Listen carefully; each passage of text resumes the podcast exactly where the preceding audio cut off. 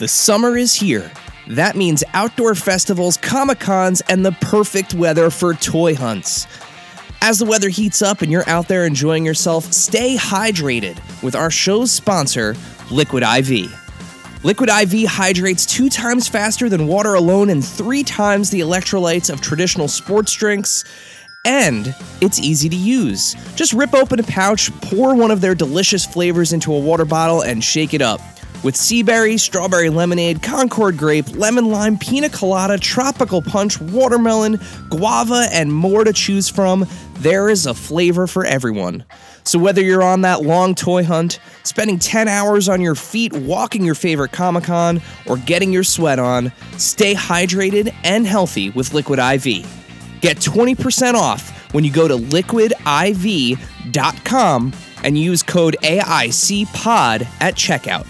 That's 20% off anything you order when you shop Better Hydration today using promo code AICPOD at liquidiv.com.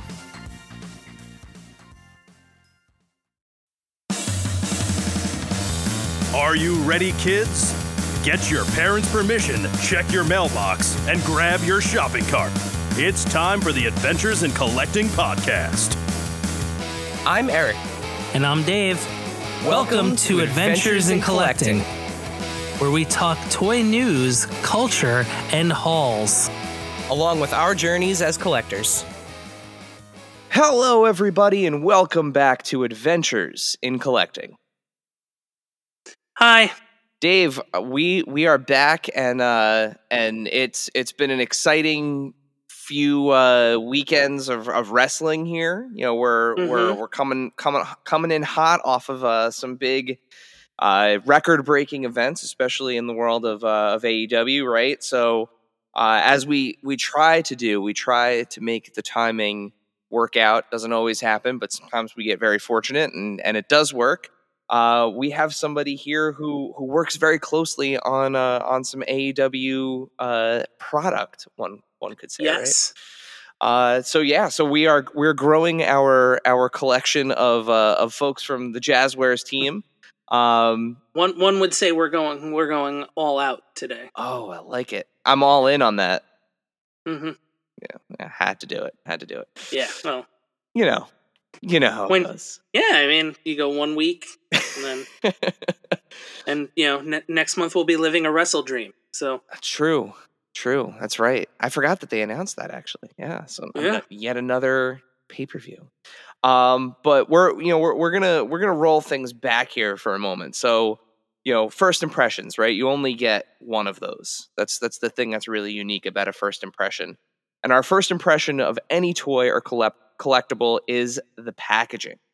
And for decades, today's guest has been designing some of the most iconic examples out there from Marvel and WCW during his days at Toy Biz to AEW and Pokemon today at Jazwares. We are thrilled to welcome Jazwares Senior Director of Packaging Design, Chris Metzger. Chris, welcome to the show. Yeah, thanks for having me on, guys. Appreciate it. Yeah, man, it's it's it's one of those things where like, you know, it's obviously when people uh, think of toy design, right? They go right to the, the articulation and the sculpt and the and you know and the and the way that the figure looks and moves, but you know, the the the unsung hero is how how that toy looks hanging on the pegs, right? You know, my my mindset has always been right. Um, the packaging is the product before the consumer opens it, right? So you have to you have to you know you have to have that that, that hook, um, that that first impression, you know, to kind of you know take the consumer in into the packaging, right? Um, so yeah, so I always say like uh, most of the stuff that I do ends up in the trash or in these days recycled, which I think is a good thing, right? So consumers buy it, bring it home. Um, some unbox it, some don't. But uh, yeah, you're absolutely right. You know, the packaging is a is a big player there for sure. Well, before we get into you know go go deep into your history and design and and you know how you got to Jazwares where you are today, uh, as this is a show about collecting, the first thing that we ask all of our guests on the uh, on the on the show, what are you currently collecting? Well, fellas, you're going to be disappointed. I am not a collector at all. Really? Of, of Really? Yeah, anything. yeah, It doesn't have to be toys. It can be anything. No, no. not a collector at all. Wow. You know, I think that's a first. I think That you are yeah, I think that is. in a hundred and what are we on? 117, 18, something like that episodes. I think you are we'll the say four years. Yeah, you are the first person who is not a collector on the show. So uh please leave. No, I'm just kidding. yeah. Sorry. no, but what what I can tell you though is is the sort of the toys that I was fond of when I was a kid, right? Yeah. Um, there's so many iconic things that that folks collect now that that were my go-tos and you know my favorites growing up, right? So you had the the 12 inch GI Joes, right? The stuff with the real hair, scar on the face, that type of thing, and then the the different sets of GI Joe with the um, uh, the white tiger, you know, safari, right? And you had the shark and the amphibious vehicle. Um, you had the the astronaut Joe with the with the small capsule, that type of thing, right? Um, and I was also into like the STP stuff, the ripcord stuff, right? And one thing that was one of my absolute favorites was the SD, STP Smash and uh, Bash Derby, I think it was called, or Smash and Slam Derby. So they had the uh, you know the ripcord guys, and I guess there was a a switch or something on the bumper. So when the cars collided, the hood would fly off, doors would fly off, the trunk would fly off. Um, and as a kid, I was a um, totally into wacky packs, Oh, awesome. All right. wacky packs, and they they had the ones that was you know they had uh, sort of the it was more of a fabric printed on fabric type of thing versus paper at that point. So you know you have your jean jacket and you would plaster all the, the, the wacky packs on the back of your jean jacket and that type of stuff. And so, but but yeah, sorry to disappoint, guys. I am not a collector. So I'm gonna pivot on that question. When did, Sure, sure. when did you stop collecting? Like, do you remember? Like, was there like a time in your life where like you can you can vividly remember like separating yourself from from toys? Um, thing is, I mean, as a kid, right? You, it's not you're not necessarily a collector, right? You just wanted to build out the play pattern, build out the fantasy, right? In this case, you know, GI Joe, go on GI Joe's adventures. Um, you know, go uh, with some things like even like uh, the Bionic Man type of thing, you know. So the 12 inch action figure is good. Um, you know, GI Joe with the Kung Fu grip, and then it was the the uh, I forget the company that did it, but there was Big Jim. I don't know if you guys remember Big Jim with the muscle popping the muscle band. You know, that was that was pretty intriguing as a kid. You know, one and done play pattern, but you know you had to pop the muscle band every time. You know what I mean? Yep. yeah. So yeah, like I said, you know, it wasn't necessarily collecting; it was just sort of building out, you know, that that, that world. You know, um, uh, where I grew up in, in New Jersey was just adjacent to the Pine Barrens, so it was this big sort of um, you know sand clearing, right? So we used to create, and there was to be a washout where the um, the water came, you know, through the sores, through the sand, right? So that was our Snake River Canyon, right? So we used to get our Evel Knievels out, you know, and reenact the whole Snake River Canyon thing. Um, but yeah, like like I said, it wasn't necessarily collecting. It was just you know just doing cool stuff with your toys, you know, and trying to recreate that moment. So when did um, design come into play? How did you get into to design or even specifically designing packages? Yeah. Um, so I went to school initially for medical illustration, right? So I did two years of that. And I'm like, geez, I'm pretty much in a pre med program here. I was taking physiology, biology, anatomy, um, some chemistry. You know, after two years, you know what? Hey, you know, I saw these people, they're like, they're doing graphic design. I'm like, what's graphic design? I, I don't know. It was, you know, uh, 18, 19 at the time. and I kind of asked him a few questions like, man, I'm switching my major to graphic design, right? So at the end of the day, when I graduated college, I ended up with a degree in graphic design. Um, did a couple freelance gigs here and there, um, but you know, needed to make money. So I was working um, in a sort of cafe that was in the same office building as Tyco Toys, right? So I'm there prepping, sal- prepping salads, slinging salads, uh, taking orders, that type of thing. And a, f- a friend of mine who was the manager at the, the cafe was like, um, "Oh, you know, I know this person from Tyco Toys, blah, blah. You should go. You should go talk to her, right?"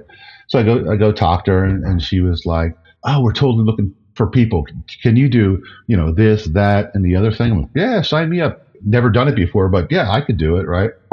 Um, you know, after talking to her, she's like, "Can you start next Monday?"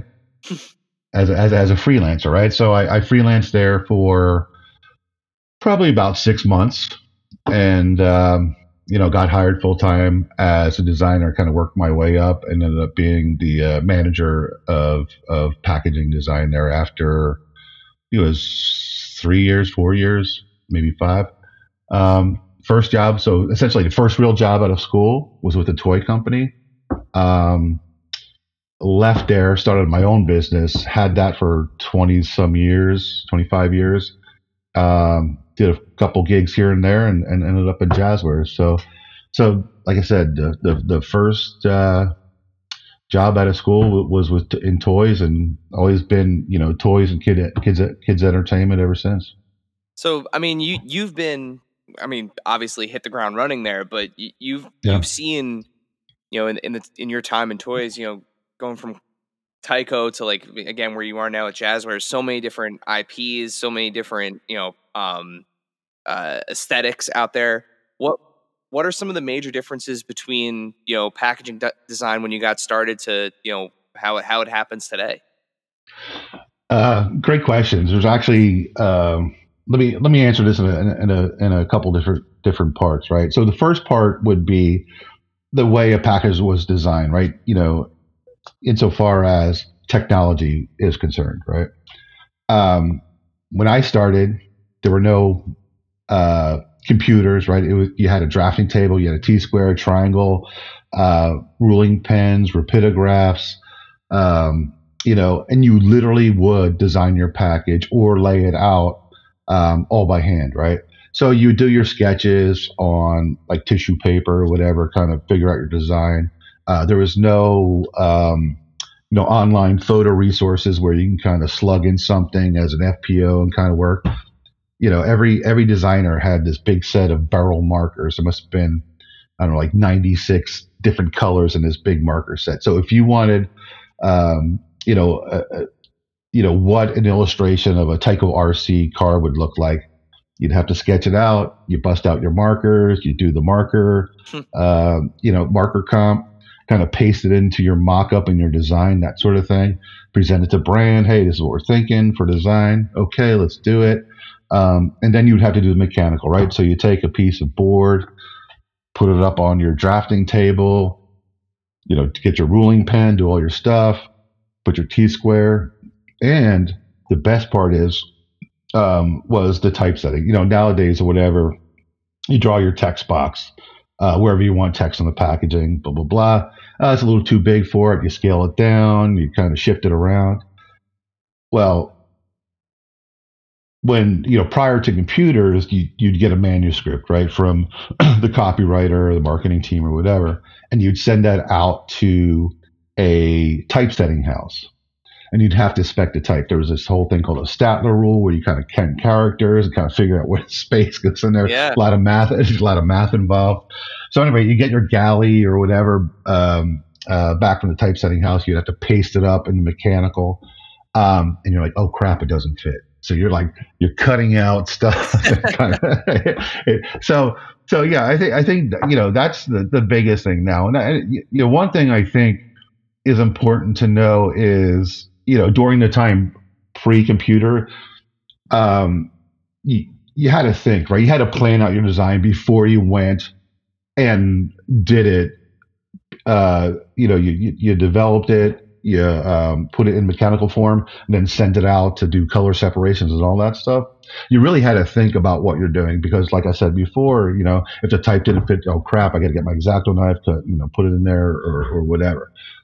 Um, so I think, you know, with the advent of computers, I think a lot of designers rely on the computer to figure out stuff for them. Um, and sometimes they're they're limited um, by what the computer can do for them or what they know, right? So, you know, I think designers need to think um, of the computer as a tool, as like like I would like a T square or a triangle or ruling pens or whatever back in the day, right?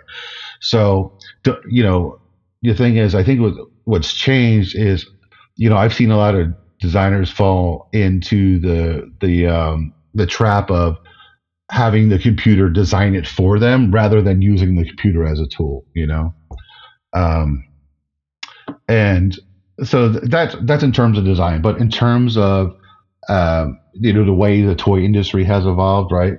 Um, I remember going to toy fairs. You know, geez, I've been going to toy fairs for almost 30 years in a row, right?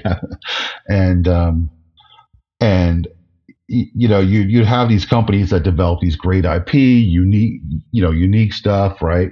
Um, what was groundbreaking, you know, mechanism or whatever that they build a line on, and then suddenly, you know, it changed. It was like the advent of like hardcore licensing um, uh, for toys, like you know, following you know a tentpole uh, major motion picture, um, you know, all these evergreen properties, right?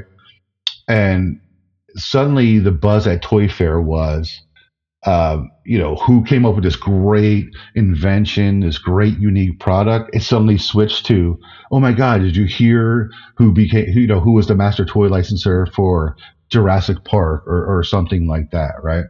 Um, but early on in the licensing days, it was always like slap and adapt, right? They'd always just take, oh, let's put a ball and slap a Power Rangers logo on it. uh, let's let's you know that ball set. But you know, I think though, I think the way you know the toy industry has evolved where there's more meaningful product development and packaging development based on licensed properties, right? You know, I think the days of slap and adapt are over where they you know companies are now really embracing the brands and and putting out very meaningful uh, packaging and product for sure. Yeah, I, I mean, I, th- I think it's interesting too, and and you know, correct me if I'm wrong here, but it's almost gone. We we talked about packaging being the first impression, you know, but I feel like packaging has gone from you know something that is very utilitarian, like what's the most simple way we can get the toy in this box, and you know, to these like you know and I, I think back to some of your work which we'll you know we'll get into but like for instance like the silver surfer packaging that you did when you were at toy biz like the circular die cut box with the blister on it like you know that is something that absolutely leaps off of the pegs at a store when you see something that's not in like that kind of rectangle with like you know rounded edges look to it. Um so you know I'd, I'd imagine too that you know, do, do you think that that's really kind of technology that allowed you know as the technology progressed and you know like you said like the, the industry itself changing is that kind of what changed the overall style of the packaging too like just to kind of keep up with the, the changes in the industry? Yeah i mean i I, th- I think so. I mean i think like early on you, you, know to your point you know packaging was utilitarian right? And you sort of had like uh the me too stuff right? If my competitor uh, blister card is a footprint of whatever dimensions, and it's a square blister. Blah blah blah. That we're going to do it too, right? So, so I think you know it was probably in I want to say like late '90s, early 2000s. There was this whole sort of revolution of like, all right, um, toy companies are now embracing the packaging structure. Let's do things differently, right? Um, to kind of get away from the, like the Mego mindset, right? Where it was just, you know, square card, square blister. Um, you know, and I think, you know, in terms of technology, you, you know, using the computer as a tool or whatever, you know, you could probably do multiple iterations of your design more quickly and improve them out uh, more quickly. Um, but if you, you, go back to the Silver Surfer thing, that was my first package that I ever said, hey, let's do it on uh, uh, metallic substrate and we'll do it in five colors, meaning four color process, and then put in white to kind of mask out stuff and where you want it to be solid. And, um, you know, don't put white um, where you want the metallic to show so, show through. So if you, if you remember that package, Silver mm-hmm. Surfer was had did have the four color processing, but it was a blocked out in white, so all the you know the Silver Surfer ness uh, came through, right? Yeah. So yeah. yeah, I mean, you've speaking of Silver Surfer, you know, you've tackled everything from Spider Man and Blade movie tie-ins um, with Marvel Toy Biz to Pokemon and wrestling figures for a few different promotions now, um, and a few different companies or a couple different companies. Um, are there any significant differences when it comes to working with all of these different IPs? Yeah, I, I yeah, for sure. Um, you know, a lot of times with packaging, um, if the IP is well established and kind of has their stuff together, they'll just throw out a style guide. Like here, here's the style guide that uh, we need to follow. Um, so we have the same visual retail presence across all uh, consumer products, right? So if someone's doing bed sheets, stationery, toys, or whatever, there's a there's a unified look across all brands, right? Um, sometimes you have liberty and leeway in the on the in the toy side to make it the packaging a bit more toyetic and, and that sort of thing. Um, but what I do like is, you know, I've worked on brands in the past, like ah, AEW was one of them uh, initially. Like, we really don't have a style guide. Um, whatever you guys come up with with is is fine. Um, and actually, the same thing with the uh, the WCW WCW stuff. Um, when I worked uh, on, you know, worked with Toy Biz. Uh, and just to clarify, I did not work at Toy Biz. I worked with Toy Biz at my own my own company, right?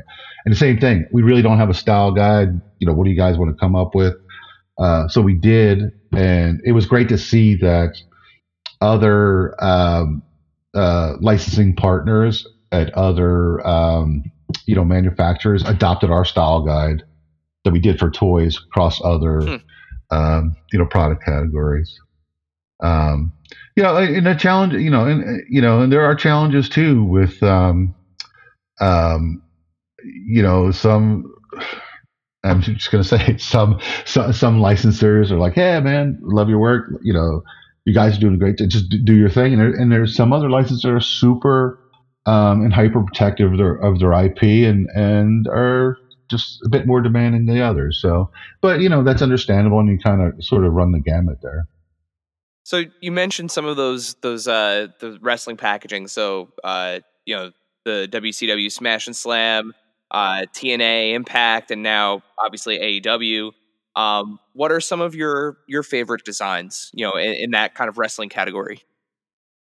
Yeah, no, it was funny. Uh, working working with Toy Biz, uh, we were doing a bunch of uh, Marvel stuff. Uh, we were doing the Spider Man stuff and it was like, hey, we got this wrestling thing, you know, WCW. It wasn't really fun, eh, or whatever, you know. It's it's it's work. Let's do it, right?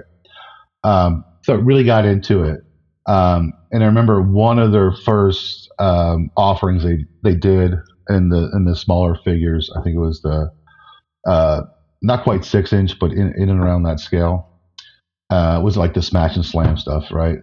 So um, so we kind of as a team, uh, the company where, where that I owned and, and, worked, we kind of came up with the whole structure of like the ring ropes in front in the in the die cut uh, the die cut ring ropes and the and the insert uh, trap between the two blisters, and you know loved it. Everybody loved it, and I still I still see people doing it to this day, and I like to think that, that I was the early adopter there. You know, so. Yeah, that I mean that was an iconic. Uh, you know, mm-hmm. the say what you will about how the figures themselves have aged, but like the way that those were presented, the smash and slam, and and personally the ringmasters, I loved the the ringmasters oh, packaging. Those figures were ridiculous, but you know, like honestly, for the longest time, the only Chris Jericho figure that you could get With the lion, the lion tamer, yep, yeah. was the lion yep. tamer one. and I still have, I still have two complete, two complete uh, figures from that line. I have, I have Chris yeah. Jericho one, yeah. and I have uh, Hollywood Hulk Hogan with the director's chair and the, you know, the, the. I know it was so crazy. They, what they, they had Goldberg, uh, like his signature move was a jackhammer, so he was dressed up like a construction worker, right? Yes and then then Scott Scott Steiner, you know, as the gargoyle bulldog day or whatever. And then uh, Bret Hart was an actual the, hitman. The hitman, yeah, with the, yeah, the, the pinstripe, you know, 1920s Chicago gangsters, you know, suit. Little on the but nose, yeah, I, but it worked. yeah, oh, I remember seeing the uh, Smash and Slams for the first time, thinking like, "Oh, this is different." Like, I've never seen anything like this before. And I even remember like the you know the impact ones with the big logo across the front. Yeah, just some great stuff. No, it, Um, it was it was super fun. Yeah, yeah, that was um, yes, really memorable times. You know, working with, with Toy Biz and you know, um, you know, and Toy Biz actually went through a couple uh, uh, permutations, right? So it, it was it was Toy Biz, um, and then you know, Toy Biz actually bought Marvel. Then it was Marvel Toys. Yep. Um, and they kind of just like, oh, wait, let's be in the IP business versus the toy business. Um, so they just were licensing all their all their IPs out. You know, you know their their biggest partner still to this day. You know, Hasbro, and um, no, it was just crazy, and they were just you know making you know more money, yeah, l- less risk and more money by not manufacturing anything. You know, and just licensing out their IPs. You know, and then I just became an entertainment company. Yeah. You know, yeah. Marvel Legends And still mentioned- going strong. Yeah. And actually, I'm, the the OG Marvel Legends logo, not a great design in my mind, but my my my company had done that with the bars behind it. oh yeah. yeah, yeah, yeah. yeah. Like the the OG Marvel Yeah, Legends, yeah. Yeah. Yeah, they, yeah, they yeah. actually recently, uh, Hasbro recently, uh, I want to say recently, I think it's already like a year ago, um, did an anniversary line where they put out new versions of that first wave and they used the old logo on the on the packaging for them. It was it was very nostalgic seeing it. Yeah. Mhm. I, mean, I I don't remember like some of the uh the, the Toy Biz stuff were the famous cover series. Yep. Yeah. Yeah, worked on those, and then uh, not wildly popular uh, fame Marvel's famous couples, right? hmm Remember those? Wait, so so did yeah. you work on the packaging for what is arguably one of the most infamous releases of all time? And I wish, damn, I wish I had it, but the or had it with me. It's currently in my in my I was uh gonna say you better Yeah. still have it. the the Aunt May figure, famous covers, that black and gold. Uh, Yeah, yeah, yep, like- yep, yep. Uh, And it kind of had a, the sort of the Art Deco kind of thing around it. Yep. yep. Yeah, yeah, yeah, yeah. Oh Yep. man. we we can't es- we can't escape that release. The release that yeah. it it literally ruined Aunt May figures for uh, Yeah. for Je- Jesse Falcon over at uh, at uh, Forever. Yeah, yeah. Until I, recently. Yeah, I, I know Jesse. Yeah, and and do you know you know for some of the um, uh, Spider-Man uh, toys that had uh, of you know voice or whatever, like Spider-Man, Jesse was the voice of Spider-Man. Really? Yeah, yeah, yeah, yeah. Well, well, next next time we, we we get his ear, we'll have to have him uh, recite some lines for us. so I remember telling stories like there was really no recording studio. They would go into like some sort of like supply closet and like a makeshift like recording setup. it's like everybody be quiet. I got to record lines for uh for whatever whatever product that you know this this sound is going to go into. Yeah. And now, a word from our sponsors. This segment is brought to you by our friends at Chubzzy Wubzzy Toys. A traditional mom and pop toy store in Little Falls, New Jersey, Chubzzy Wubzzy Toys brings you the best new toys from the brands you love without the hassle of pounding the pavement searching for them at larger retail stores. Visit them in person at their brand new home at 101 Newark Pompton Turnpike, Suite 1 in Little Falls, New Jersey, or online at chubzzywubzzy.com. That's C H U B Z Z Y W U B Z Z Y dot com. And tell them Adventures in Collecting sent you. Rewind and press play on your VHS collection with CGC. CGC is excited to announce our newest collectible vertical, CGC Home Video. As a division dedicated to authenticating and grading your VHS collection, our experts are ready to help you encapsulate your favorite video cassettes. Don't settle for static on the screen. Submit today at cgcgrading.com. That's cgcgrading.com. Face it, shaker bottles suck. Your shakes always come out clumpy and they're a pain to clean. You're right, Dave. That's why I decided to ditch my shaker bottle for good and get myself a BlendJet 2 portable blender. It makes perfectly blended shakes in just 20 seconds. BlendJet 2 is portable. so you can blend up a smoothie at work, a protein shake at the gym, or even a margarita on the beach. It's small enough to fit in a cup holder, but powerful enough to blast through tough ingredients like ice and frozen fruit with ease. BlendJet 2 is whisper quiet, so you can make your morning smoothie without waking up the whole house. It lasts for over 15 blends and recharges quickly via USB C. Best of all, BlendJet 2 cleans itself. Just blend water with a drop of soap and you're good to go. With an array of colors, patterns, or even Disney inspired designs to choose from, show off your personality while you're blending up something delicious on the go. What are you waiting for? Go to blendjet.com and grab yours today. And be sure to use the promo code AICPOD12 to get 12% off your order and free two day shipping. No other portable blender on the market comes close to the quality, power, and innovation of the BlendJet 2. They guarantee you'll love it or your money back.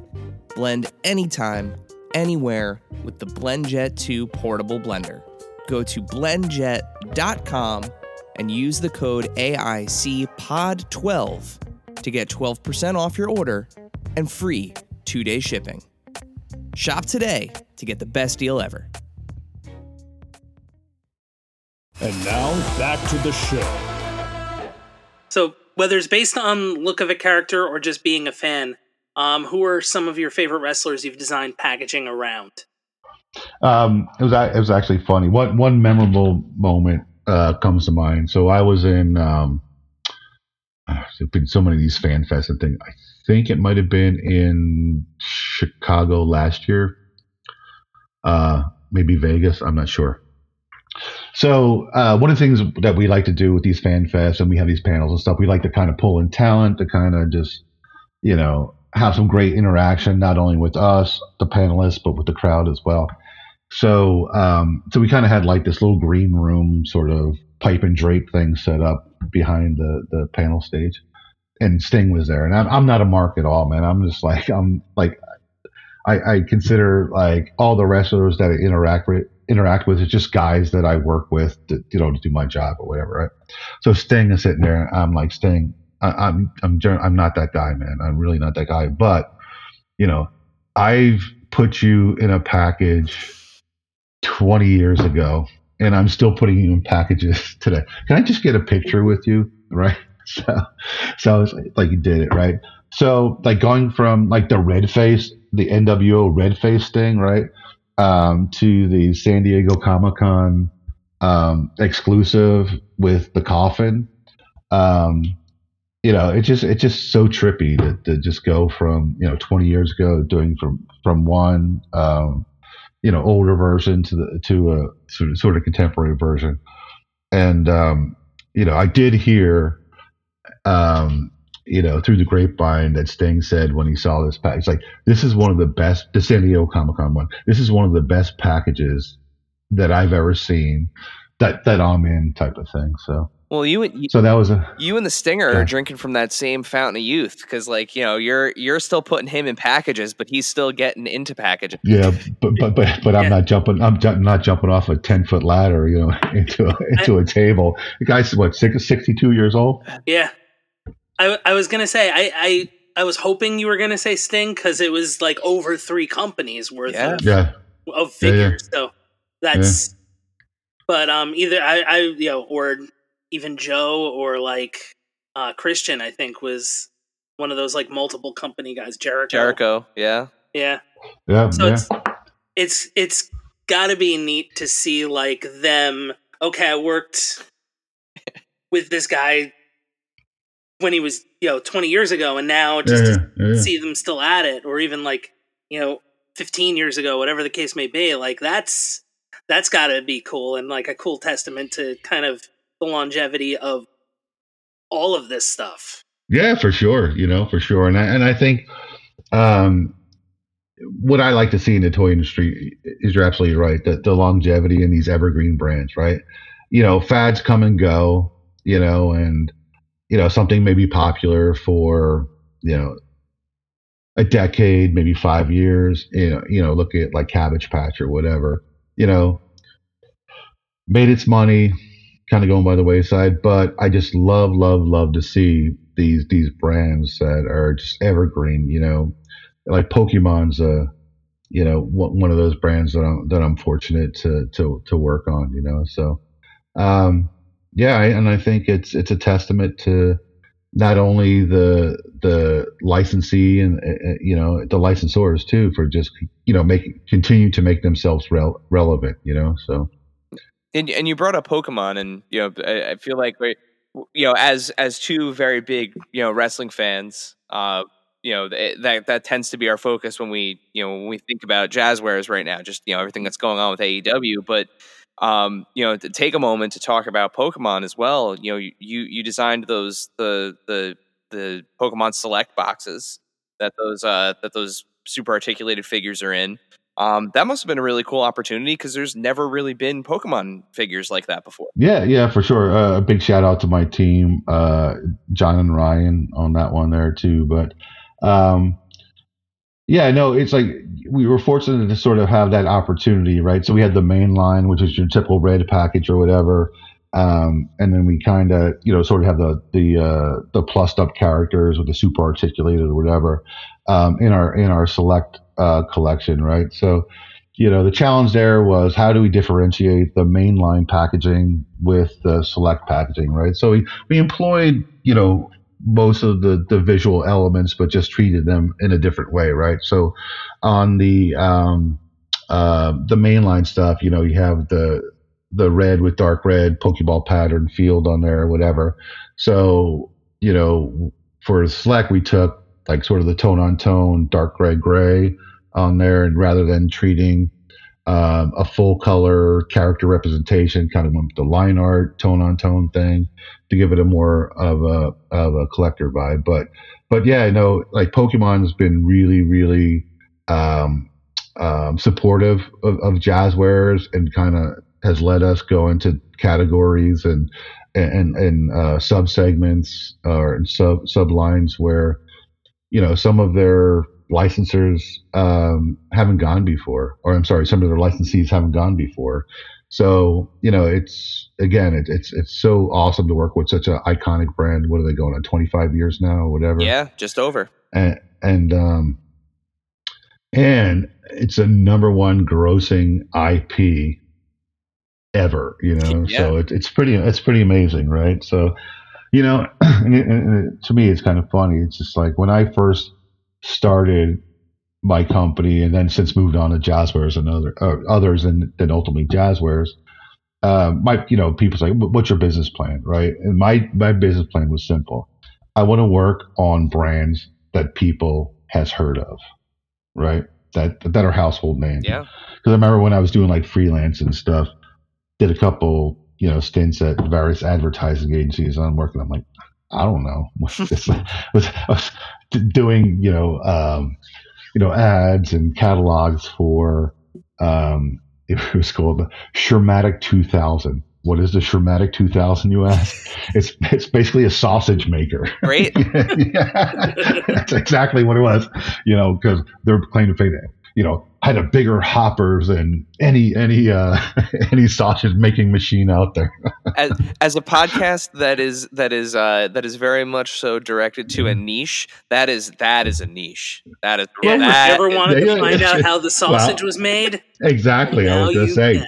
Exactly. Good segue. Good, good, good, good tie-in. But but the, the the one thing with the that I that I wanted to ask with uh, Pokemon that I, you know I was just thinking about as you were kind of talking about kind of defining like style guides and using using style guides pokemon has like a very distinct look at retail like that red that white you know like the pokeball colors I, which is why i was so kind of blown away that you know I, I guess for the lack of, of a better term like they they they trusted Jazwares enough and they trusted the creative team enough to let you do like a like you said like that tone on tone black and silver like it's a very mm-hmm. unique look for that brand yeah, for sure.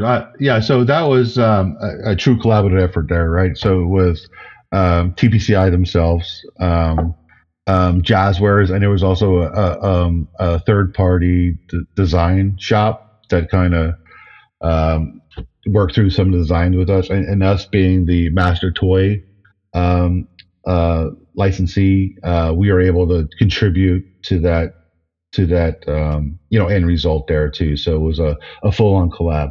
Um, you know, the first go round um, with the packaging before it was refreshed, it kind of had like that blue kind of energy feel that came around and stuff. That was all. That was all Jazwares for sure. Yeah. So, um, sticking in the this kind of line of of unique packaging, um, let's go back to wrestling now. Uh, you've had the opportunity to design some some pretty insane one offs uh, for for AEW, especially for the ringside collectibles exclusives. Um, the bit of the bubbly, the Jurassic Express, um, the Danhausen, and then the most recently revealed uh, Death Triangle three pack. You know, a nice trifold. Um, where where do these ideas come from? Because they are like honestly, they're some of the some of if not the most unique packaging I think you know any collector has seen you know across toys. Yeah, yeah, for sure. Um, you know, I think one of the advantages there is like you're not beholden to a line look or um, you know, you have to roll out, you know, various assortments or um, you know, product categories for an entire entire line, right? So you don't have to translate Pokemon Plastic to Pokemon Plush to Pokemon Select to the Surprise Attack game or whatever. Um, these are those unique moments in time, right? So you can pretty much you have carte blanche, right? So so your your you know creative license is what you make of it, right? So I like to say, you know, a lot of these things design themselves, right? So a little bit of the bubbly, obvious. let's let's make it, you know, let let's make it a uh, champagne bottle, right?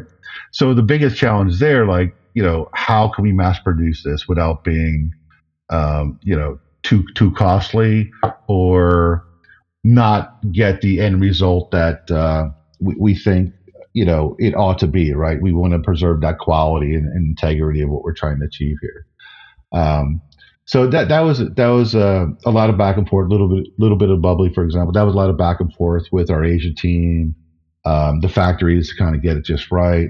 Um, you know, at the end, um, you know, I think I think the uh, end result speaks for itself. It was an awesome package, right? Um, to, to the Danhausen one with the you know cape thing there, right? Yeah. So, so um, Steve Dezak, right, who's on my team, kind of he's a big Batman fan, so he kind of like he was inspired by the like the Batman sort of thing, right?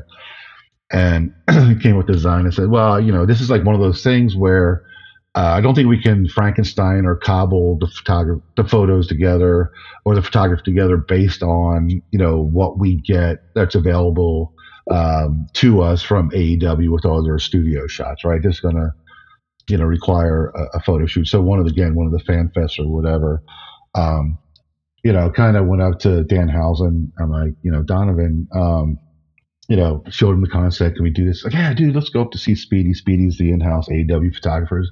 You know, it's like, yeah, let's get it done or whatever. So kind of art directed him and, did the whole thing. Um, and what's great about AEW is, is that that relationship that we have not only with the AEW um, management team, but with the talent itself, right? Um, you know, Sammy's always hitting me up like, dude, when am I going to see such such a package? I heard you guys are doing. it. I'm like, dude, I can't, you know, you know, you know, or, or whatever. So, um, so it, it's it's really it is a true collaboration, right? So, and I and I think you know, in the end result, the packaging shows like like we could have done that that Dan Danhausen thing effectively if we didn't have that access to the talent, right? And it was not even scheduled, like an impromptu thing. I'm like, Donovan, can we just like I showed him things like do So yeah, let's do it. Let's, whatever you need, you know. And um, you know, it, it's awesome, right? And and again with the the death triangle thing, um, I think one of those things like yeah, it designed itself, you know, basing everything off uh, off the triangle, right, or whatever. But I was thinking like, what could be like a cool unboxing? Um, uh, make it yet compact for for shipping, you know, purposes, but how can it how can it be displayed on shelf by the collector? So we kind of came up with the whole triptych thing where they all kind of fold into this truncated triangle. When you fold them out, you get you know three abreast. I can see all, all the figures in a more sort of horizontal, not as deep, uh, shelf friendly format, right? So um, yeah, just just screwing around and you know poke, poking through some ideas, and this is where we landed, right? And it, kind of evokes their entrance too, which is pretty cool. Yeah, yeah, yeah, yeah, yeah.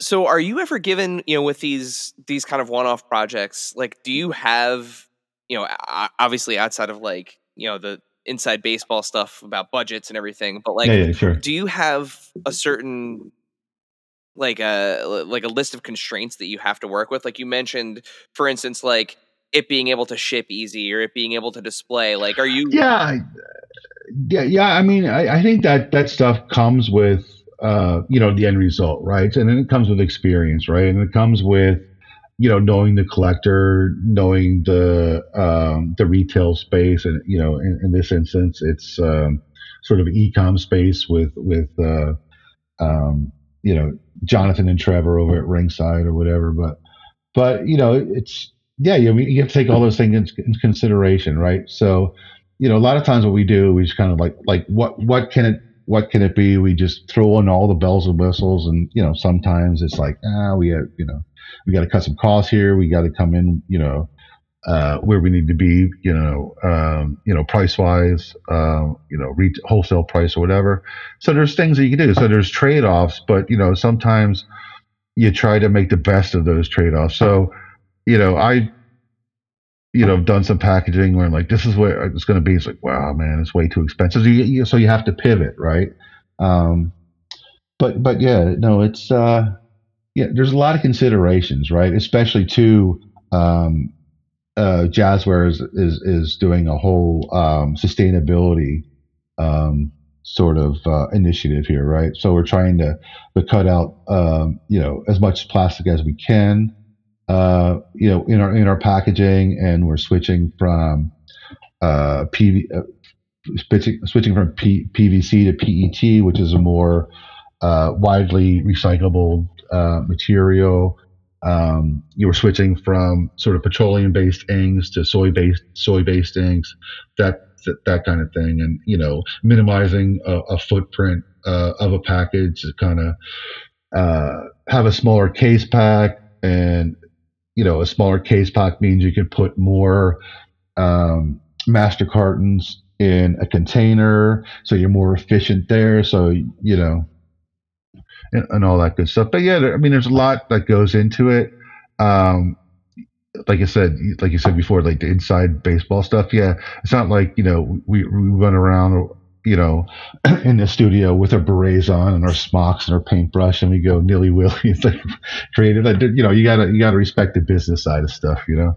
Yeah, and, and we've we've you know had this conversation before with you know uh, other people who who work with um you know professional wrestling talent uh with AEW and otherwise.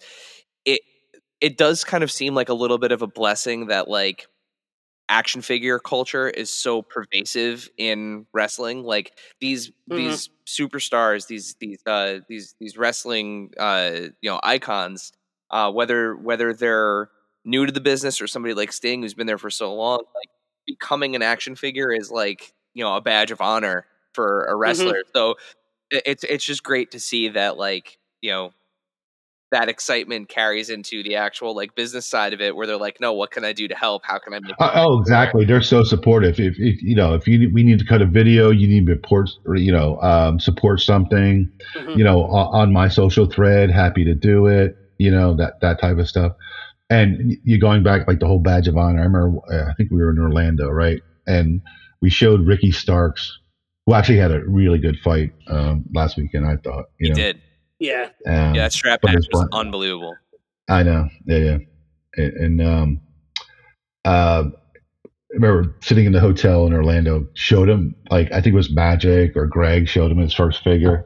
And the dude just needed a moment and just started bawling. And it was just so awesome to see, you know what I mean? And he, and he, he told his story, you know, um, you know, it, it, was just like he didn't think it would happen. He, his career was kind of in flux, and he, he kind of got signed to AEW, and now he has an action figure, and it was like crazy, right? Um, yeah, but that that strap, go back to the strap match, that that was awesome. You know, yeah. we had, yeah, I, I don't know if you guys saw the Starcast thing where Danielson kind of crashed our our Starcast. Yes. Well, crashed, yeah. crashed our Starcast. Yeah, no, uh, uh, yeah, he was those when he had uh that one part of the match when he had uh when he had Ricky kind of tied up in the corner and was just wailing away on him with that strap is just those are just some those are some stiff shots. oh, oh, by the way, fr- working basically to one arm because he's fresh off a broken arm. That's Yeah, that's right. probably Yeah. still. Yeah, yeah. No, it was a good match. Yeah. But uh, but yeah, but like going back to it, it's moments like those, like you know, I, I think you know the Jazwares AEW partnership is is truly you know an, an amazing one. It, it really is. Just having access to the talent. Um, you know, he's like, you know, the talent be like, oh, here's my cell, hit me up anytime. You know, here's this. You know, it's like where where else can you get that? I don't think WWE is doing that, you know, with, with their talent for sure. But you know, the accessibility, and it just makes our job easier, not only in the product side and the packaging side. You know, it's just it's it's it's a really really fortunate situation for us for sure. So I think with that, it's time to head into our Q and A uh, section. Um, so uh, this is the portion of our of our show where we um, have collected uh, questions from our, our followers and our and our listeners. Dave, please remind our listeners uh, how can Ah, they yes. how can they um, make make their questions available uh, for for these segments. So if you're listening to this and you're not following us yet on Instagram at AIC underscore podcast or on YouTube at is it Adventures in Collecting Podcast, all one word? Yes. Okay. Or at Adventures in Collecting Podcast, all one word. You should be. Because if you smash on those subscribe buttons and hit those likes for those videos, and on YouTube, hit that little bell. It'll let you know when there's a new video. Um, but on on the Instagram and on the on the X, I guess it is now. on the X. X On the X, X. marks the spot. um, you can actually see who the next guest is going to be. And on Instagram, we put up a nice little story. And on that story, it says, Do you have any questions for this guest? And you can ask that guest a question, but only, and only, I mean only, if you subscribe, because that's the only way you're going to see it. Dave, I think that's your best one yet. Like like you you hit like a really um you hit like a really good like cadence and a really good momentum there. I think I think I think you're finding your way. I think you're finding I well, I know what some of this stuff means now. So I uh I've I've graduated to now I'm I'm somewhat learned and um and here we are. Dave, you are enough. You you are enough. All right. Uh so let's uh let's jump Somebody finally. let's jump right into this uh Q&A here. Dave, why don't you start us off? Yeah, and we're starting off with um friend of the pod at Toy Farce. He asks The AEW Supreme packaging displays accessories in a very unique way. How did you wind up with the side display windows? Wait, what, Dave? That was a question. I was just still entranced by your.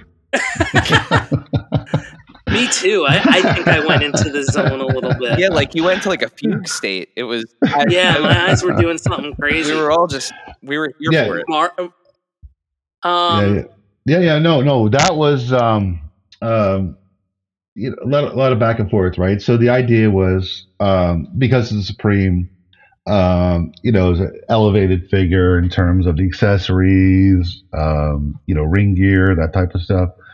Um, so we wanted to really show off that moment in time, right? So, uh, you know, when the, the, the, the talent or the wrestler is coming down, you know, this is with the old stage where it had the rounder tunnel opening, like kind of coming through the opening, um, going down to the ramp to the ring. We wanted to capture that moment, right? And we really wanted to show off the quality and the, the attention to detail of um, of the ring kit that that the the the the wrestler was wearing, you know, at that time, right? And, and you kind of see other competitors packaging who shall be renameless uh, or, or nameless rather. Um, they kind of like did the value play. You know, here's our figure and here's all the stuff that you get with it, right? Blah blah blah, right? So I think you know, you know, after going with, through with the team, we were like, hey, you know what? if we just kind of capture the moment um, with this figure, show the entrance gear as best we can, we don't want to muddy up the scene. And I was like, hey, what if we put the stuff on the sides? You still get the, you know, you still get to see all the stuff, but for the guy who's a, you know, min on card collector or whatever, wants to put it on the shelf, put it in his man cave or whatever, you have this really nice uh, presentation of of the toy itself, you know. So it was just kind of like one of those things, like let's not not not muddy it up, right? Um, there was uh, not say a lot of controversy at Jazwares about that. We kind of worked through it, and they were like, and they kind of like saw the light on this one, and like, okay, we get it. let's keep this stuff on the side.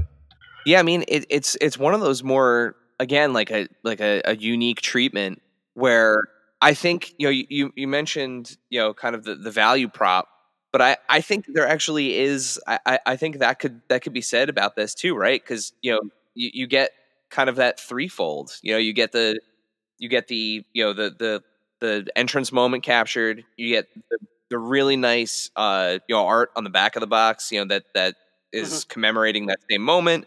And then when you turn it around, you really can see, and it plays to the, the kind of unique build of the figures, right? Like there's there's really no no other line out there that's doing the, the swappable legs and the yeah you know. yeah and, and, you know and I think too like you mentioned that I just think it would look silly if you see this sort of truncated you know figure just the legs you know so and that was another reason to do it you know sort of it, it ended up you know in, in our favor to kind of put that stuff to the side for sure. It's a super clean presentation, and I like how it's kind of gone into um, some of the exclusives too. Like Blood and Guts has it. Um, the T- I think the initial Cody TNT champion does too. Yeah. Yep. Yep. Yep. Yeah. Yep. yep. Which I would imagine Sammy will as yeah, well. Yeah. It's very yeah. similar. And, and, exactly, you know, it's one of those things that we always try to capture that mo- moment in time, but also, um, you know, keep the collector in mind. You know, it's just like yeah, it's a, we're capturing that moment in time. It's that Polaroid. It's that snapshot, you know, um, rather than like, yeah, it comes with three heads, comes with three sets of hands, comes with the soft good, comes with this, you know. But I, you know, I think, you know, like I said, having the collector in mind, um, you know, has, has served us well for sure. Now, now I'm sitting here laughing, thinking, you know, of all of the action figures I've seen over the year, years, especially recently, where like, you know, people are like, you know, figure swapping and taking stuff out of the package. I could picture some some parent looking at, you know, the the supreme the supreme packaging, were it not laid out the way that it was, going, I can't buy this. Somebody stole half the figure. There's yeah, exactly. No, it's so funny. You talk about like the whole like figure swapping or whatever, returning back to the store. We've actually got, um, you know, uh, not complaints, but issues raised to our to our customer service department. Would you know be like, uh, I bought this figure, but it's wearing you know a such and such shirt from WWE. Like either a are they like um, not necessarily as a mistake. They thought they maybe have some sort of like factory mix up thing at first. Like, is the factory doing stuff for AEW and WWE and did the WWE shirt, you know, landed up in AEW packaging? But, you know, but it was like the whole figure swap thing where people are just putting in whatever, you know, uh. and returning it to get the, the piece or part or entire figure, you know. So actually, I just side question I just thought of. Um, speaking of like super unique stuff like the uh, Supreme, I think kind of low key the um, that initial Cody TNT champion packaging is kind of one of the best because I kind of consider the packaging like an accessory too. How'd you come up with that translucent like the idea for the translucent background for the yeah for the screen. Yeah, so so that was like a a, a really um, collaborative group effort there. We kind of like captured that moment in time, blah blah blah.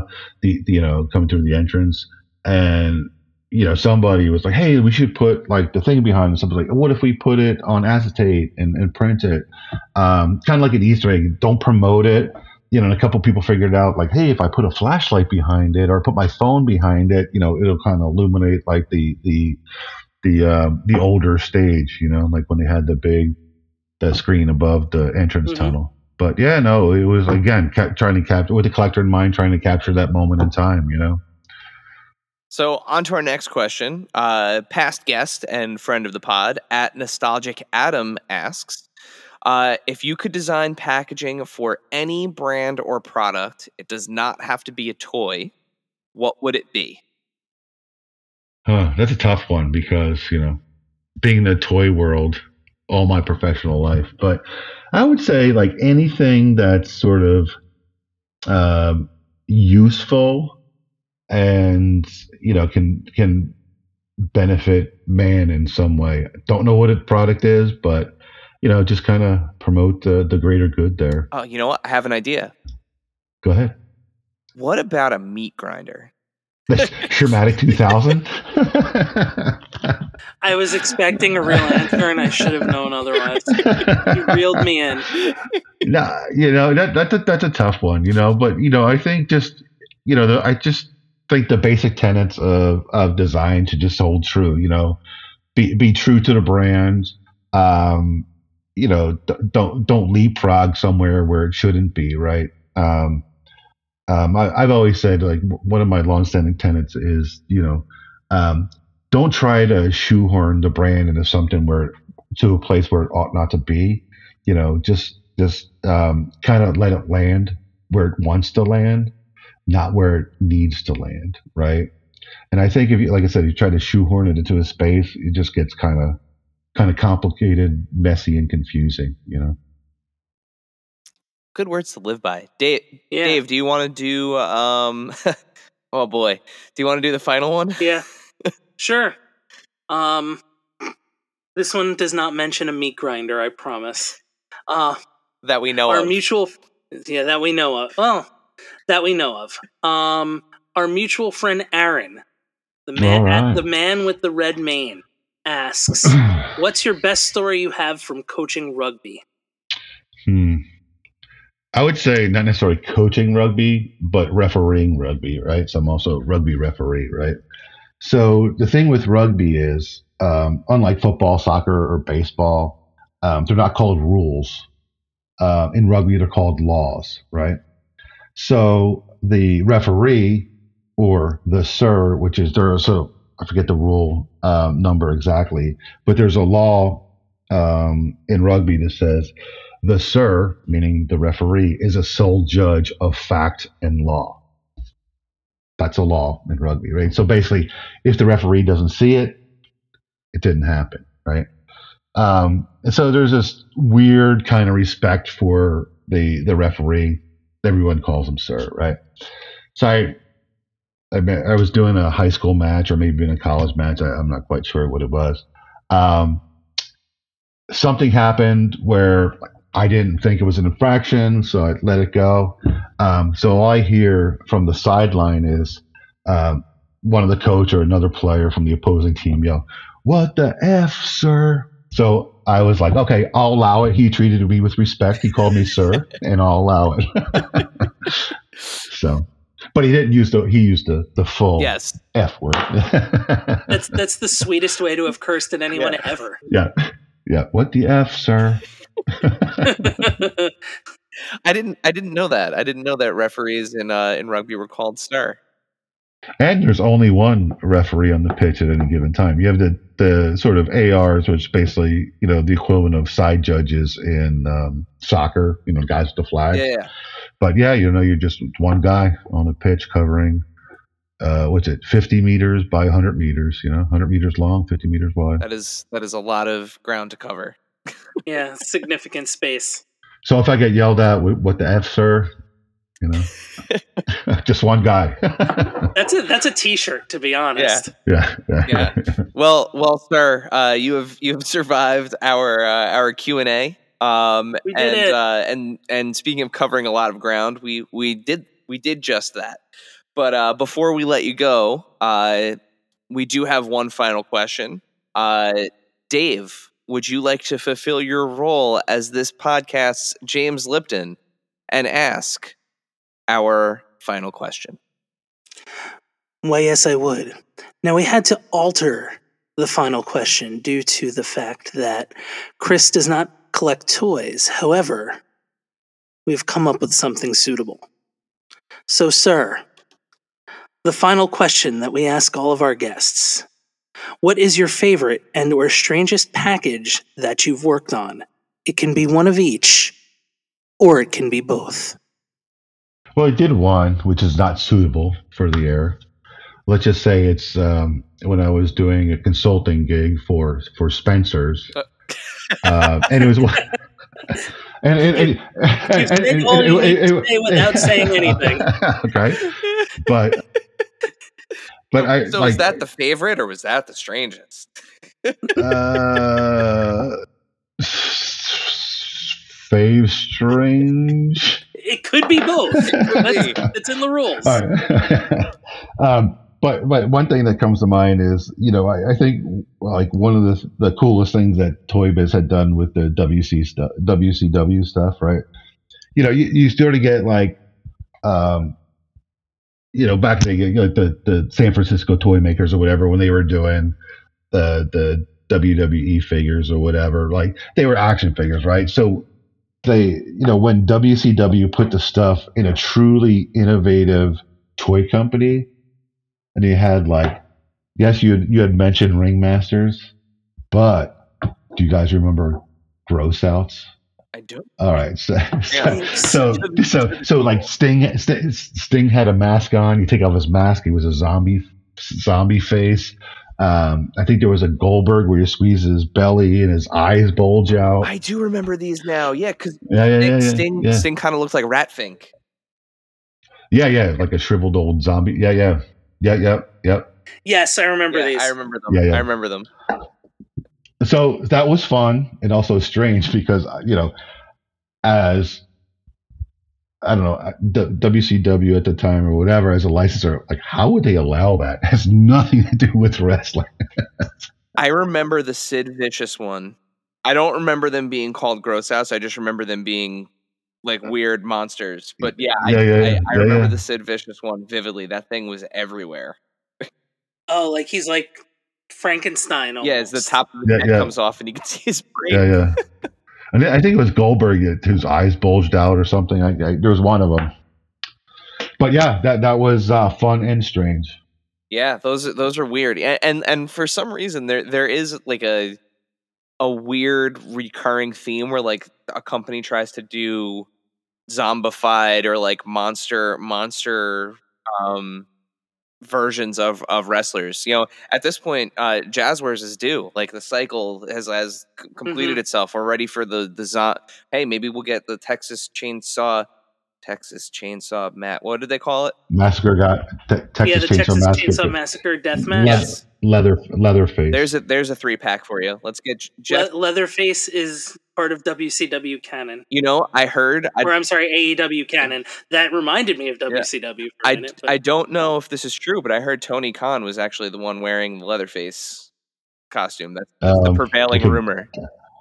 I can cate- I can categorically deny nor confirm that. Uh, but but you know I I think you know actually the funny you should ask that because we did inquire about that. But that was that was a promo for the video game. um yeah The video that was- game, yeah. that, that was a paid promo. I, Uh, lo- I, I now I say that was very WCW, but I enjoyed it because I when I was a kid I thought like RoboCop being in WCW was the coolest thing Yeah. of all time. So yeah yeah that would that would make like for an awesome like San Diego Comic Con exclusive. You know, like uh, Yeah, no, yeah, no doubt. And it was funny too because I know the guy, um, uh, Dave Imoff. His name is. He's the he's a licensor guy. He used to work at um, uh, I forget the name of the, the the movie company, but you know he has his own licensor and he handles like all the horror like like Leatherface, Texas Chainsaw Massacre, a bunch of other properties handles. Like, and like I was like, hey, if we want to do it, I know the guy. We could probably get a deal, but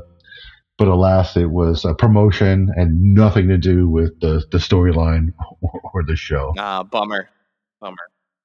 Well, Chris, uh, with that, we, we've reached the end of the interview here. Um, and, and before we say before we say goodbye for now, um, can you tell our guests uh, where can they find you online? Where can they find out about uh, the incredible work that uh, that Jazwares is is doing?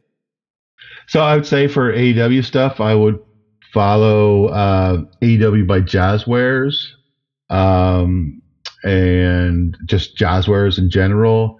Um, and for myself, I believe my Instagram handle is uh, C underscore M underscore Metzger, M E T Z G E R. Yeah.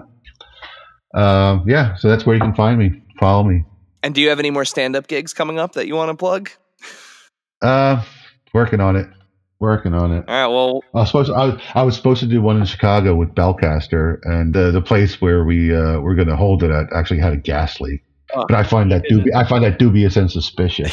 So, well, we'll definitely keep an eye out for uh, for your upcoming Yeah. gigs, and you know we'll, we'll be sure to, to to share them out there, and and you know we'll we'll put links to all of the uh, the handles that Chris just mentioned in the show notes, so you can just go right there, tap away, make sure you follow everything.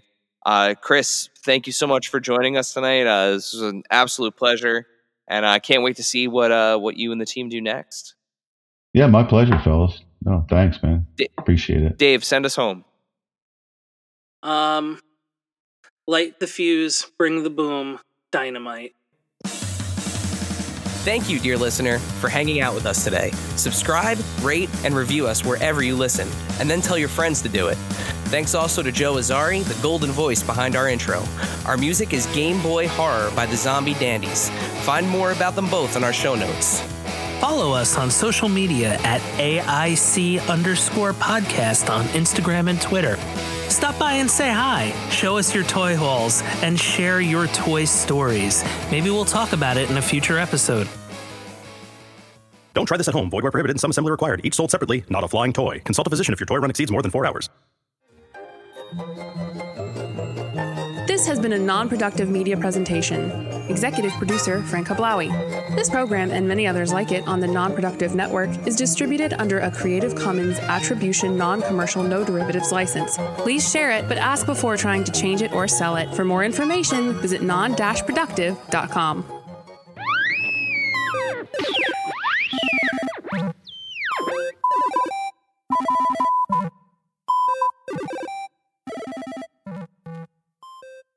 Before Shopify, were you wondering where my sales at?